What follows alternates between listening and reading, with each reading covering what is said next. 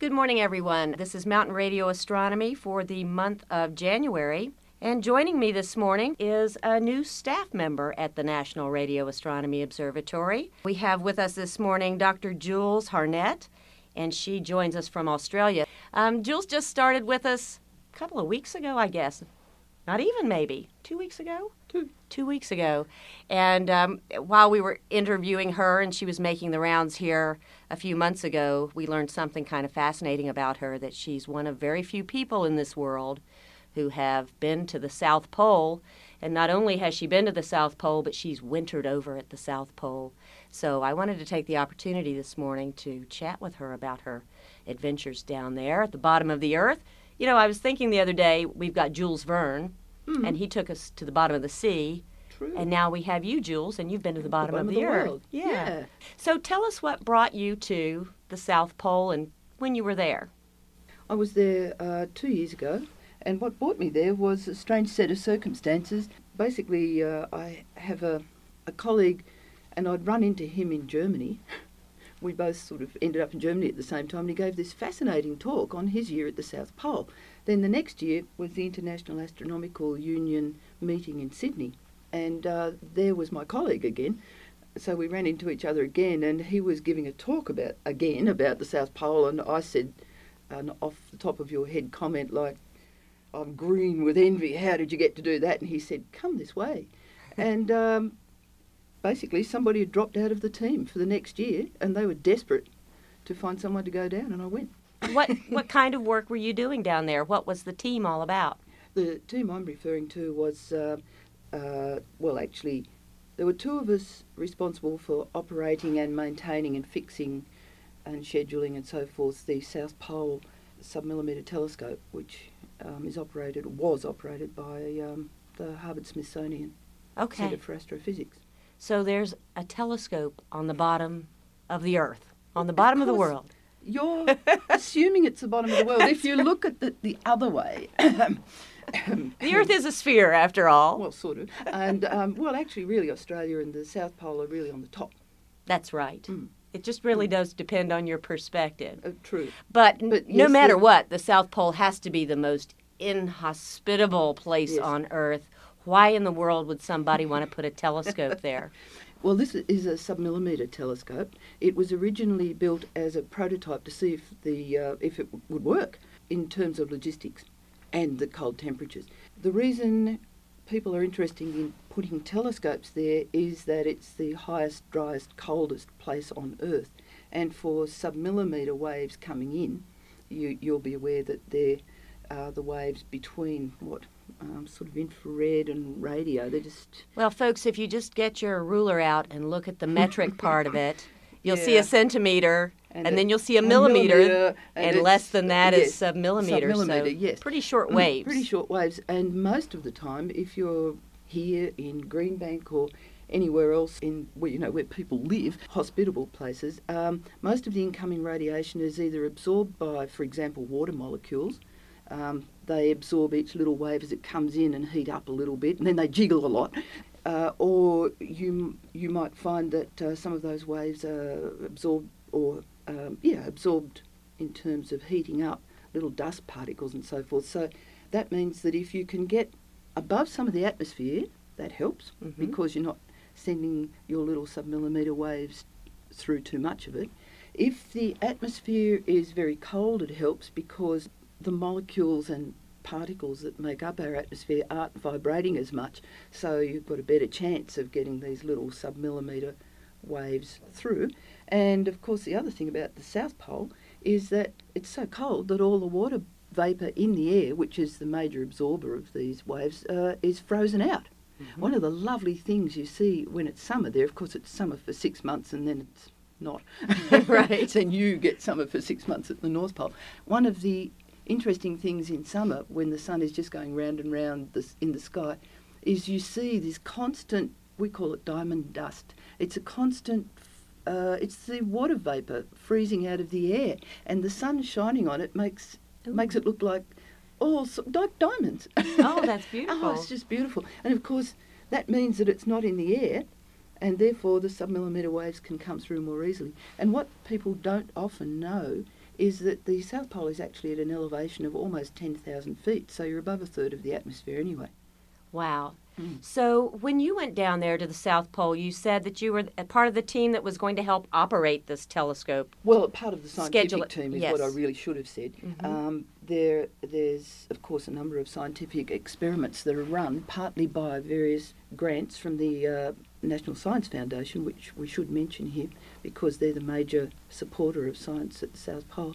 And some people are employed by the South Pole company that looks after all the other things as well, like housekeeping things and so forth. And they employ technicians to look after things like the seismology experiment and the Aurora experiment and various other things like that. And NOAA also has a two-person team down there, and they look after atmosphere like experiments. The ozone. Yeah. Like the ozone layer and the weather. They put up a balloon twice a week. That's quite an experience. So how long were you there? A year. A whole year. Mm. Do you arrive, I would imagine you would arrive when the weather is the balmiest it gets, and then you stay through the winter parts, or tell me about that. Yeah, that's essentially what you do. The South Pole is quite a different story from the two other United States bases in Antarctica, in that it's much colder. And so you fly into McMurdo in a military jet. This whole transport business is run by the New York Air National Guard, but you can't fly jets into the pole because everything's too cold, the temperatures are too cold and so forth, so they fly Hercules in. What's that? It's a plane that's been four propellers, and it's been around for, they were in the Vietnam War, so they're oldies but goodies.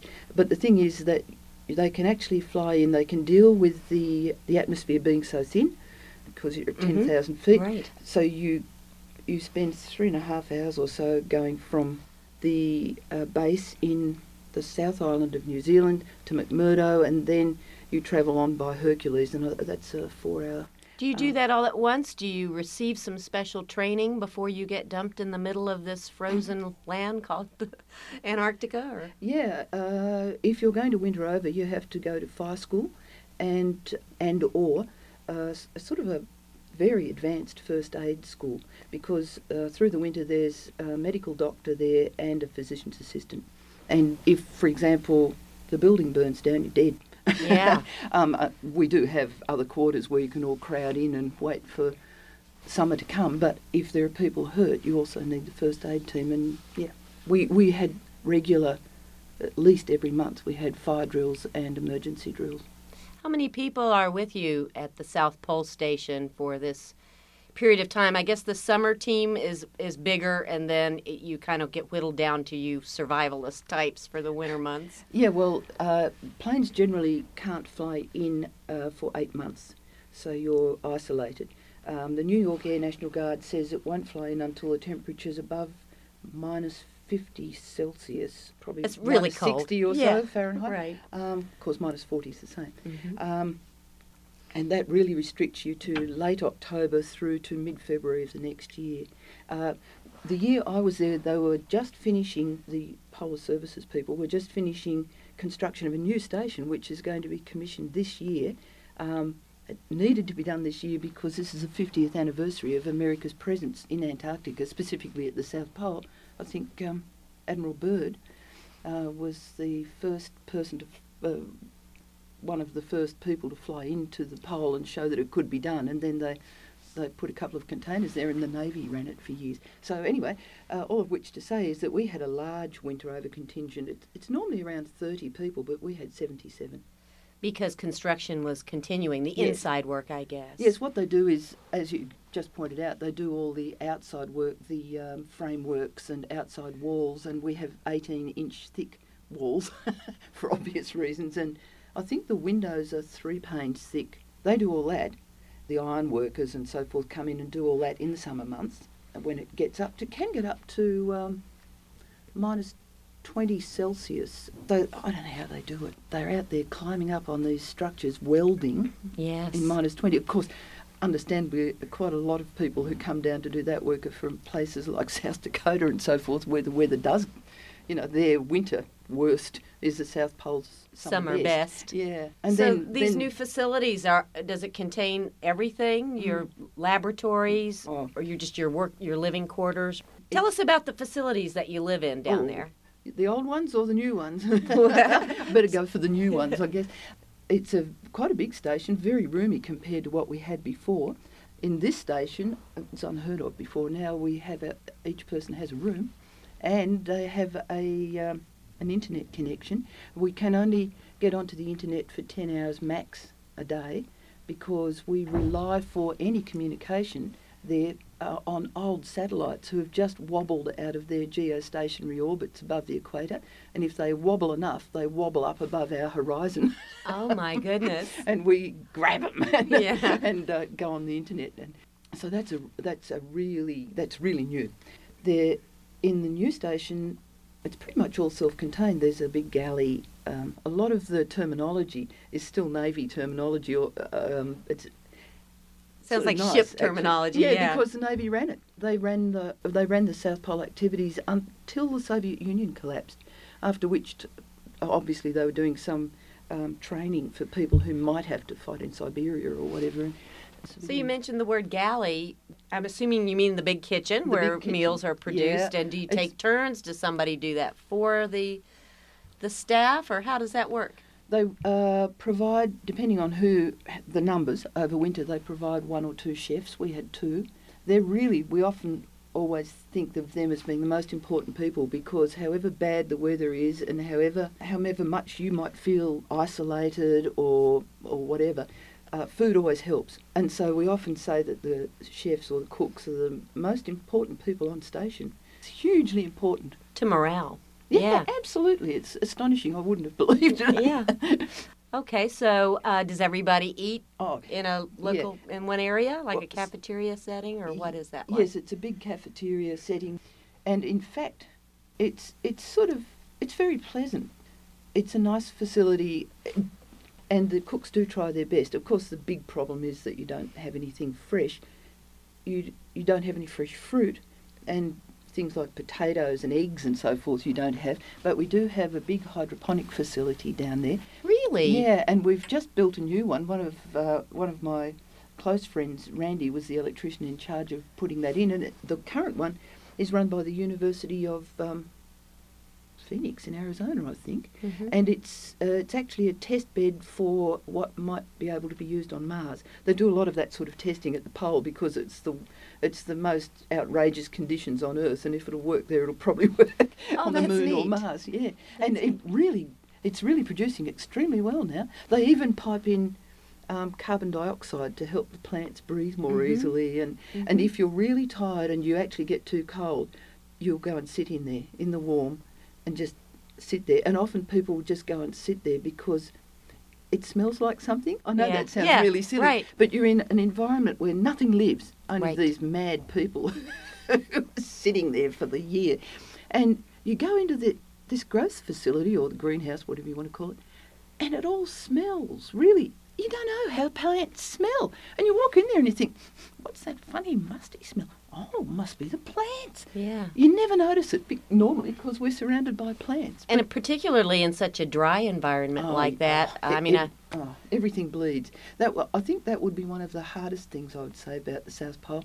Everything's dry, so all the little, where you get cracks sometimes in your fingers, anywhere where a crack might form, it forms and you bleed. Oh. You bleed and it's so sore. And, luckily people had... Burt's Bees and bag balm and all those things, and you wear gloves at night and just slather your hands in these sorts of, and your feet. That was the hardest. It got so sore. So you lived in this one nice facility. How did you get to work? Well, we had to walk because although there are what are they called? What do you call them? Ski-mobiles? What do you call them? Snowmobiles. Snowmobiles, those sorts of things. Yeah. They won't operate effectively below about minus 40. So if it's minus 70 or minus 100 or something, you walk. How far did you have to walk? Our telescope, which was called Astro, I should give it its right name, Antarctic Submillimeter Telescope slash Remote Observatory, was about, a kilometre, so let's say two-thirds of a mile away. and we walked that every day. How did you, I know conditions can be such that maybe visibility is bad. Mm-hmm. How do you get there if it's A, dark, and B, snow's blowing around or ice is blowing around? That's really bad, because apart from all those things, it doesn't matter how you adjust all your gear, somehow your goggles usually fog up pretty quickly. Yeah. And you find yourself looking out of one corner at the bottom or something. It was quite a problem for some people. It was beautiful when the moon was up. It was like the moon doesn't make the ice white, and neither does the sun. It varies between a butter colour almost and almost a mercury grey colour, depending on the angle. Oh, it's just amazing. Anyway, when the moon was up, it was great. You could just potter along and you could see everything and not a problem. When the moon was down, it was sometimes problematic, especially on those days when we did have the very rare storms we had. And those storms usually come in when the wind's blowing in from the Weddell Sea. Then you either stay in. If it's too bad, you stay in. You have to be sensible. I mean, right. We did carry GPS and we did always carry two-way radios, but we... At the start of winter, before the sunset, we put in flag lines, what are called flag lines, and they're bamboo poles, which are amazingly robust, and you put a rope along those, so you should be able to go from these poles with flags on the top. You should be able to hold the rope and go along those. Mind you, there are some stories where that didn't work too well. Right. One of my colleagues, he walked out, and he was a bit... I know where I'm going. Of course you do. You walked it every day. And then he wondered where he was because he didn't seem to be getting any closer to the station. You see that you can't see anything because we're doing astronomy and seismology and studying auroras, you're not allowed to have any lights shining, so all the windows are blocked up. And he suddenly realised that he wasn't going in the right direction. And he realised that I would be coming out soon. And I always had a headlamp, and you have to cover those with red so you're not wrecking somebody else's observations of the aurora or something. And he very sensibly sat down and waited until he saw my headlamp, and then he came towards me, and I thought some idiot was playing a joke on me on the ice, because they do that. They sit in the dark and they go, rah! You think, the South Pole monster! Or in other... Or the extraterrestrials! Right.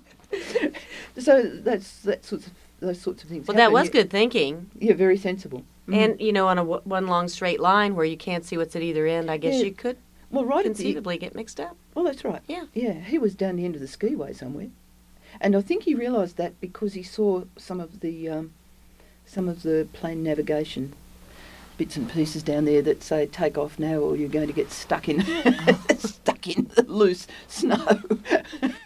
Did you make it off the island or, off Antarctica when you expected to? I know sometimes people are delayed. They think they're going to get to go home, and they don't get to go home when they think they are. You normally allow, certainly at the start of the season, and it happens all the way through, really, the season being summer, you allow 2 weeks to get back to the States because something usually happens. It's very rare that you go straight through. I think it must be like, sort of, I don't know, flying in the 1950s or something. If the if the clouds came down too low and the pilot couldn't see the ground, you didn't take off. Mm-hmm. And usually the hold up, well, if the South Pole's got a storm, of course that's a hold up, and the planes don't even fly in. But you usually get held up in McMurdo because the pilots don't want to fly if there's any chance of them coming down in the middle of nowhere. And for the first few weeks when the pole opens, they fly in tandem, half an hour behind one another. So that they can... So if something happens, there's another plane nearby. Mm. And when you're in the planes, when you're flying, you have to wear all your gear, just in case. Oh, my goodness. Mm. Now, they give you special gear, don't they, before you leave New Zealand and then take that flight to the south, to Antarctica, because they don't trust you to pack right. I think that's right. That's probably pretty wise. Probably true. After you've been a few times, you get the message. But yes, you go to the main centre, the polar your gear CDC, center, they call it, the clothing distribution centre or something in Christchurch, where that's where the base is that services the South Pole. The Air National Guard have fun. They They fly down there every summer. When they finished at the pole, they fly back up to Greenland and do the northern summer from Greenland. They're just busy all the time. Yeah. They must have a ball.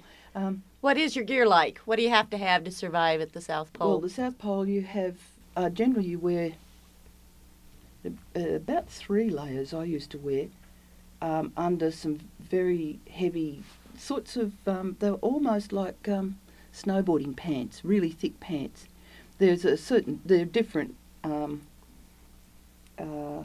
different types you can choose from. They give you a chance to choose, and if they, it's a bit like I imagine the army to be. You know, you sort of walk in and they go clonk clonk clonk, and here you are, this huge pile of stuff, and you don't know whether it's really going to fit, right. and you have to figure that out before you go. But there are backups at the South Pole if you drop your mitts or something or other. So long underwear. I always wore some. Fleece long underwear over the, that sort of t-shirty material, long underwear. Mm-hmm. And then the ski pants, and on top usually another, something like maybe 100 fleece or 200 fleece, and then a proper North Face fleece, and then a huge parka. Canadian down parka, mm-hmm. Goose down parka. It's all Canadian stuff, as you can imagine. And they must be good at it. Yeah, they are. We actually took our own boots. Our bosses, or whatever you want to call it, our group, they financed our boots, and we had Canadian Baffin boots, which are they're up to about your knees, and they're about, I suppose, 2 or 3 inches thick, and they've got all these different layers. Mm-hmm. Yes, and up the sides too. So, give us a typical day, if you would. I mean, I want a typical winter day because it's dark all the time. Yeah, it is dark. So how do you? When does your day start when it's dark 24 hours a day? That's a good point. Somebody thought of this and decided that we should synchronise with New Zealand, seeing as the main southern base is there. Breakfast is from 7:30 till 8:30, I think, in the morning. This is in winter. Mm-hmm. It's longer in summer because they run 3 shifts. They've got so many supplies and so forth to bring in and so much to fix that they work on a 24-hour schedule during summer, because you've only got 14 weeks. Yeah. So you come and you have breakfast. If you can't sleep, people generally found that they either couldn't wake up or they couldn't sleep, and that's mostly the altitude, I think. You're oxygen deprived all the time. So if you can't sleep, like I couldn't, I quite often just got out of bed and went to help the cooks. Well, anyway, so you have breakfast, then you go to work. Now, I found that the best thing to do was to take it very slowly getting dressed, because it is so it sounds silly, but it's so easy to leave something behind, like your glasses, and then you can't read anything when you're out and you're trying to fix this telescope up. Right. Or you get out and you realise that you've forgotten to put 1 layer of gloves on. Most people wore 2 to 3 layers of gloves, sort of liners and then an outer glove and then maybe a mitt. Mm-hmm. Over that depends. You know. Yeah. So you did all that, and I was allowed about half an hour to actually get that right. And quite often, if we were going out for the day, so to speak, one of the cooks would have made us some lunch or something to take along with us, or some soup which would freeze on the way out. Actually, right. But we had a microwave out there, so you'd pick up that and try and make sure that you had everything: your headlight, your radio, your GPS, and I think most of us used to count it off because your head goes funny. It really does. You can't think after a while. And is there more oxygen inside the facility than outside? No, they don't. No. Sometimes some people can't cope at all and they just have to fly them out. And if that happens and you're supposed to be there for the winter, tough luck. Oh, dear. But if you're someone, say a DA, they will maybe swap someone from McMurdo over. Anyway, so you get all that sorted out. You finally get dressed. And then it's a race to get outside because you're too hot. Right. And you go, it's cold. You don't want to sweat because that'll freeze, maybe. Yes, and you have, we had special balaclavas with breathing apparatus and so forth. And it's so hot. And so you walk out through the double doors. It's like having an airlock on a spaceship. Mm-hmm. So you shut one lot of doors to keep the heat in. Right.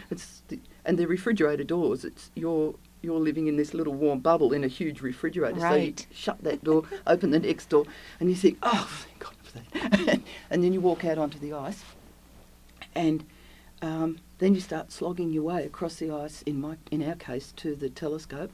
And that it's hard work. I know it sounds really silly, and when the daylight comes again, the sun comes again, you look at it and you think, that's no distance at all, what is the big deal? But sometimes it can take you 20 minutes. Mm-hmm.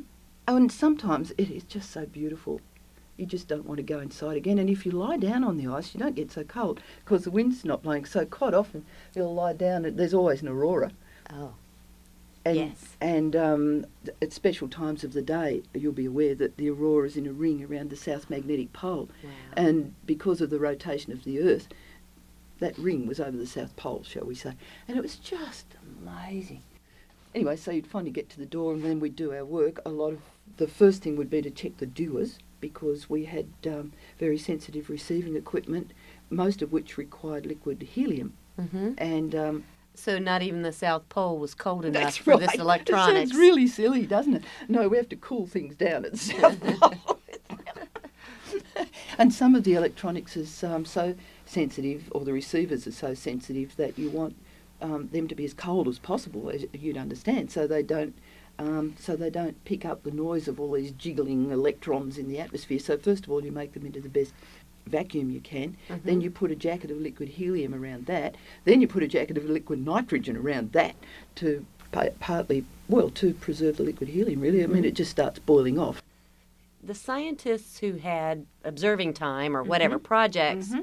that would be in your hands or yes. one of the members yes. of the team. We'd have an observing schedule which we were supposed to implement, which we mostly did. But of course, you know, there were things that went wrong and lots of calibration work, you know, a lot of calibration work we had to do to make sure people's observations were usable, and tuning of receivers and all that sort of thing, plus a daily log to make sure that the environment inside where the optical table and so forth was okay, and that the dewars hadn't boiled dry and that everything was working properly. So you do that, you do your daily log, you set up for the observation, hopefully the equipment is all working, otherwise you go into problem-solving mode, which was also extremely difficult because your head didn't work. You'd be standing there with a screwdriver and you'd think, now what am I going to do with this? It was really strange. I have moments like that down here where there's plenty of air. So I don't like it when they call it a senior moment. That right. is what really puts me on. Anyway, so you do all that, and then you might work on a project of your own, and you go through the day like that. One of our big projects, we actually had to run in the coldest time of the year on purpose, and we were out there for 16 to 18 hours a day. And then you might, if you got back early enough, you might watch a movie. Mm-hmm. There's a huge, you can imagine, library of DVDs and videos there. Or people do things. People ran courses. We had someone who'd been at art school, and she ran a course in how to draw figure drawing. And one of our computer people ran a Cisco network engineering course, and I ran an astronomy course because it's the South Pole, and you guys don't know much about the stars in the South Pole. Right. And people ran all sorts of little courses. Yeah. So with all that, then when it is time to go home, and they won't let you stay for more than a year all at once, will they? Don't you have to, go leave for a while and then come back in? Yeah. So were you ready to go, or are most people kind of ready for a break, or...? I think it's harder on some people than others. We go through an extensive medical and, as you can imagine, psychological testing procedure, and they say they weed out the worst. There's always somebody who has a really hard time, and there's, always somebody. I think most people want to leave, but they don't, except for the people who've really had it rough. Or in case of two friends of mine, they decided... they'd just gotten married and they thought this would be the perfect way to save up for their house if they went 2 years in a row. And when they came out the second year, they came to visit me in Sydney, and they said it was the hardest thing they ever did, to go 2 years straight on together. Yeah. They had their first wedding anniversary in the year I was there, so, you know, they said it was really tough. But some people, an Australian colleague of mine who's been down there 6, I think it is now, winters running. Wow. They have a saying. They say, first year you go for the adventure, second year you go for the money, and the third year you go because you don't fit anywhere else. Oh. You just become a South Poley. Yeah, that's right, a Poley. Mm-hmm. Yep. That's pretty neat. Well, it's been fascinating to talk to you about this. We're really happy to have Jules with us. She's going to be using all of that expertise she gained down there in Antarctica to help astronomers do better research while they're here at the observatory. And we'll talk to you again, and please do, when you have that website updated, let me know, and I'll give people the URL on a future broadcast. Yeah, I can tell you also where it is at the moment, but it's probably better if I transfer it across, I think. Okay. It's, that'll work. I'm thrilled to be here, too, I must say. Oh, we're happy to have you. And thanks for joining us this morning on the show. I appreciate it. My pleasure.